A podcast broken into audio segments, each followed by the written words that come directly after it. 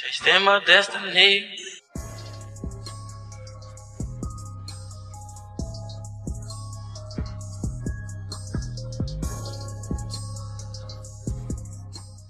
What's up, y'all? Welcome to the Black Book Podcast. We're getting ready for season two.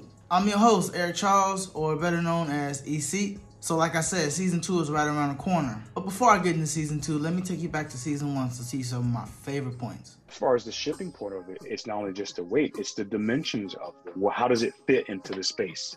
And Right. if the dimension, sometimes you can have small weight, but it's like awkward dimensions, and it costs you, you know, arm and a leg.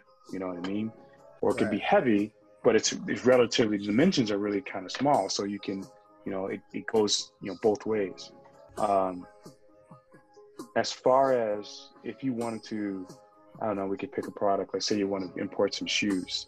Right. Uh, today, I think it's fairly easy. If you are bringing stuff in as samples, right? Samples, uh, it's a lot easier.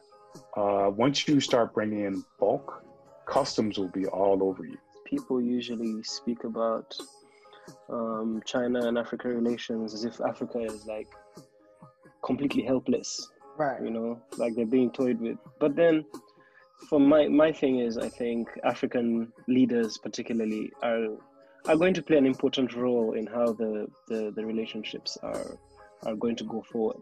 All these videos we see on the internet and all the propaganda, it's tough to discern because if China, for whatever bad they they say they're doing in Africa, um, you can't compare it with all the all the 100, 200 years that we've been suffering with the West.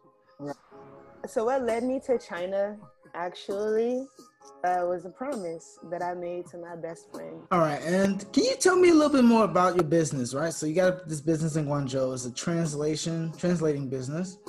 Yeah, so oh, that's one of the services we offer. So, so Okay. the name is Bold Connect International. So it's B O L L D double L. Uh, so Bold Connect International is like a business services agency, and what we do, it, we we have um, we have grown, I will say, into um, into this type of agency, and we want to serve as this connection between um, Chinese companies now that I'm I'm studying, there's all these kids who are starting to learn about my experience in China. And I'm telling them you have to go abroad, you have to experience China. The most interesting thing about the people that come to China, in my opinion, um, is that it's so diverse. Like you have to remember that China is giving a chance to so many people. The American dream is now the Chinese dream. I found out that you had a book and things, and things like that. And so, my baby. oh, and you got it with you. You don't share your poems? So that's the crazy part, right? Like I did not share my poems. I was in China, um, and God put it on my heart to write a children's book. So many ways to mix, twist, and twirl, all the shades and hues that make up my pretty brown world. Three color combinations, an endless assortment of pigments, apricot, beige, peach, clay.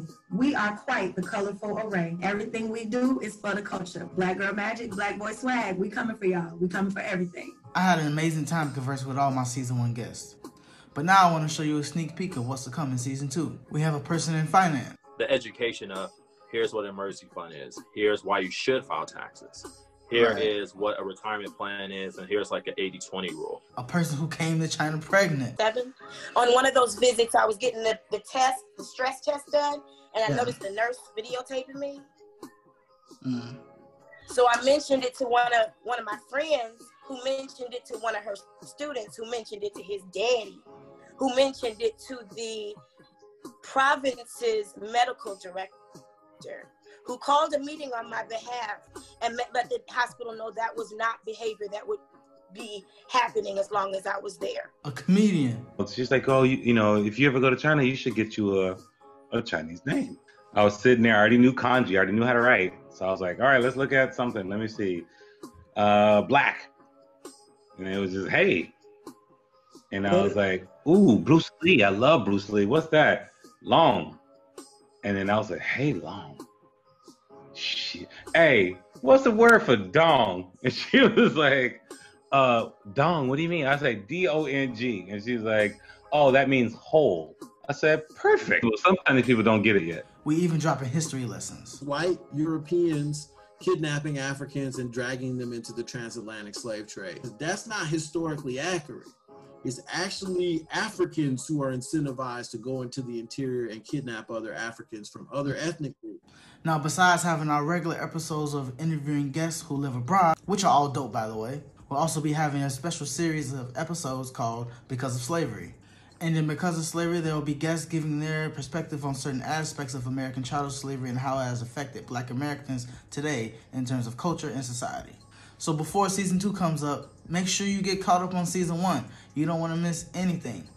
To listen to season two and catch up on season one, you can listen to the Black Book Podcast on Spotify, the iHeartRadio app, Apple Podcasts, or wherever you listen to podcasts. I'm